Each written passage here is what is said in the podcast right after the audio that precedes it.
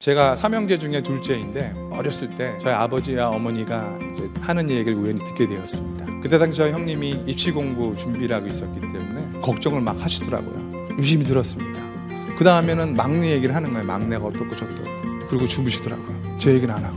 그때부터 저는 말썽을 많이 부렸습니다. 말썽 부리면 관심을 가져줄까봐. 물론 여러분 중에 아무것도 아닐 리가 상처를 받느냐 이렇게 비웃는 분이 계실지 모르겠지만 여러분 상처는요 선택이다.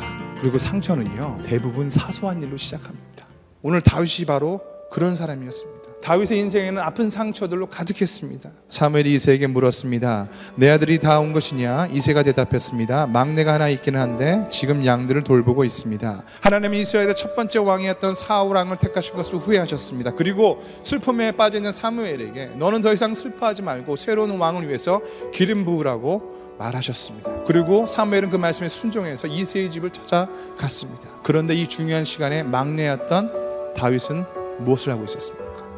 양을 치고 있었습니다. 그런데 오늘 이 말씀에 사무엘의 기름 부으심이 중요합니다. 기름을 붓는 순간 아버지가 자기에게 했던 행동을 묵상하지 않고요.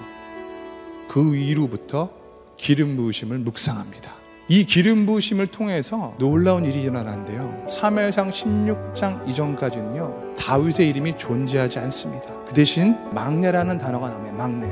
그런데 이 단어에 사무엘의 기름 부으심, 하나님의 기름 부으심이 들어가니까 무려 성경에 300번 이상이나 언급되는 다윗이 등장하게 되는 것입니다.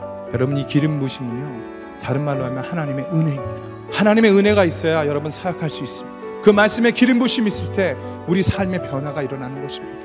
그런데 오늘 수많은 사람들이 어떻게 합니까?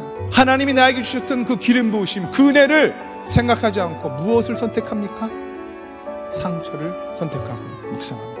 이렇게 상처를 받을 때 어떻게 하면 우리 마음속에 상처가 자리 잡지 않고 극복할 수 있습니까? 저는 예배라고 생각합니다. 예배. 다윗이 상처를 극복할 수 있었던 가장 큰 이유는 예배를 드렸기 때문이라고 생각됩니다. 저희가 영어로 얘기하는 게 있습니다. One time worship, lifetime change. 한 번 예배가 우리 인생을 바꾼다. 예배를 드리러 이 안에 들어올 때, 인할 때 우리 안에 있는 모든 상처와 두려움들이 아웃하게 되는 것입니다. 예수님은 우리의 모든 상처와 우리의 모든 것을 아시는 분이십니다. 십자가 앞에 여러분의 상처를 내려놓을 때 하나님이 그 상처를 만지시고 그 상처 위에 계신 하나님을 볼 수 있는 그 믿음의 눈을 주실 줄 믿습니다.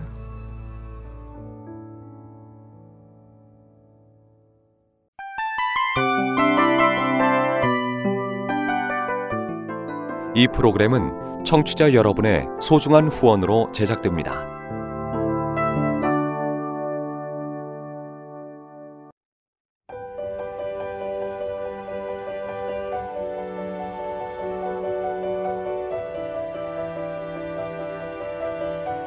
세상에는 수많은 교회들이 있지만 더 깊이 있는 말씀 강해를 찾기 위해 크기로만 교회를 선정하지 않습니다. 보다 좋은 영적 콘텐츠를 더 많이 나누기 위해 방송비를 받지 않습니다. 1년 365일 복음만 전하고 싶어서 우리는 광고를 하지 않습니다. 온누리의 복음을 땅끝까지 CGN TV와 함께 땅끝 성교사가 되주세요